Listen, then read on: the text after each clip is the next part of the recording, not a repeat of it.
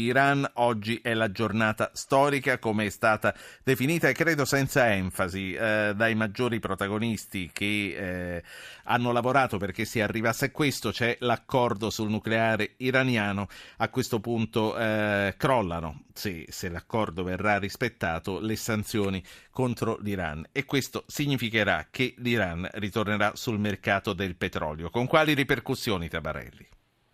A ribasso, i prezzi sono circa la metà adesso di quelli che erano un anno fa, siamo a 58, oggi oscilla un po' a rialto, un po' a ribasso, stabile, ma rispetto al 110 eh, di luglio 2014 è un dimezzamento dovuto in gran parte proprio a questo ritorno dell'Iran che oggi è di fatto concluso, che ha spaventato, che sta spaventando l'Arabia Saudita e che ha spinto l'Arabia Saudita a non ridurre la produzione lo scorso novembre ed anzi ad aumentarla in questi giorni. Pertanto per noi consumatori si tratta di una competizione salutare perché i prezzi dovrebbero scendere anche nelle prossime settimane. Sì, ma in quest'ultimo anno i prezzi alla pompa sono calati?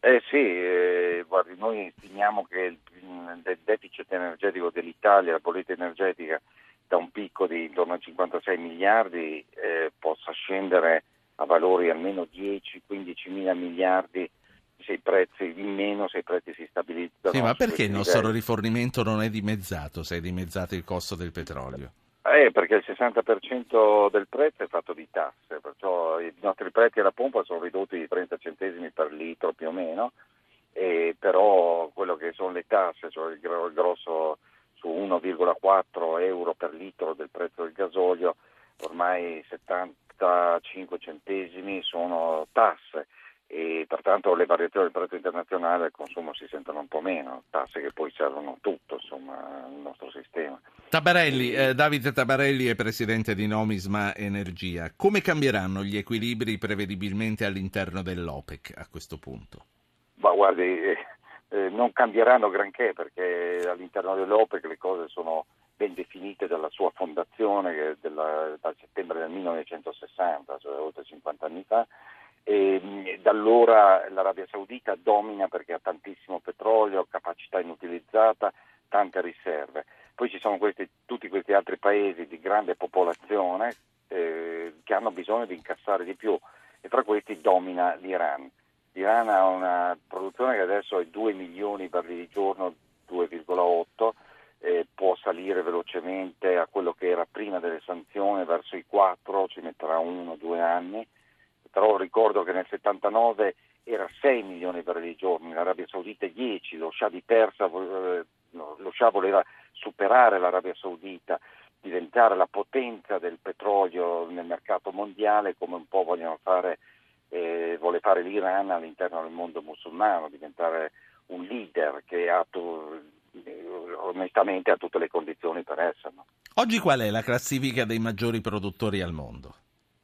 Eh, ma siamo lì, l'Arabia Saudita è prima assieme agli Stati Uniti, col fatto però che l'Arabia Saudita ne esporta tantissimo, gli Stati Uniti ne devono importare perché è il paese che eh, ha il più grande numero di macchine, una grande popolazione, il paese più ricco al mondo, ha tanti aerei che viaggiano, ecco, intorno a 10-11 milioni di barili al giorno, poi c'è la Russia che è lì vicino, anche la Russia esporta tanto, le sanzioni contro potenziali, insomma, il problema che abbiamo della guerra contro la Russia riguarda non solo il gas ma anche il petrolio e poi molto dietro sta arrivando l'Iraq che era un paese praticamente distrutto fino a qualche anno fa, adesso è tornato ai massimi del 79 e poi in condizioni normali c'era l'Iran che è intorno ai 4 milioni di barili al giorno poi dopo c'è Nigeria in Africa, c'era la Libia che non c'è più, sparita proprio a causa del petrolio, il Venezuela che è un paese anche quello di, disastrato all'interno dell'OPEC. Ricordo che comunque il petrolio è sempre la fonte sì. principale copertura della domanda mondiale. Quindi nel, nel sale scendi delle, delle, fortune appunto a seconda eh, del momento geopolitico. Lei ha citato l'Iraq che sta risalendo. Il Daesh è una minaccia per tutto questo? Ma guardi, sì, lo è, tutto il Medio Oriente è sottoposto costantemente a minacce.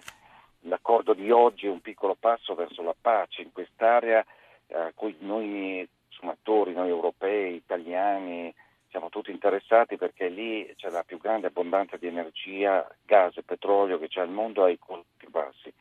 E noi nel futuro avremo bisogno di molto gas e petrolio ancora ed è lì ce n'è tanto. Abbiamo interesse che si faccia la pace, ci sono tante minacce, eh, la minaccia più importante di, questi, di queste ore secondo me è la posizione molto dura, comprensibile di Israele nei confronti degli Stati Uniti, Stati Uniti che però sono un po' più affrancati nei confronti dell'Arabia Saudita che è diventata più realistica. E, pertanto si tratta di una, di una situazione molto eh, frastagliata dove ci sono tante minacce, eh, però oggi è un momento positivo, fuori discussione. Cioè, l'ultimissima cosa, quali altri settori verranno coinvolti con eh, la caduta Ma, delle sanzioni? Ho pochissimi guardi, secondi no. alla sigla eh, le nostre imprese italiane che sono amate, noi italiani siamo amati in Iran come in tutto il resto del mondo, ma anche in questo posto.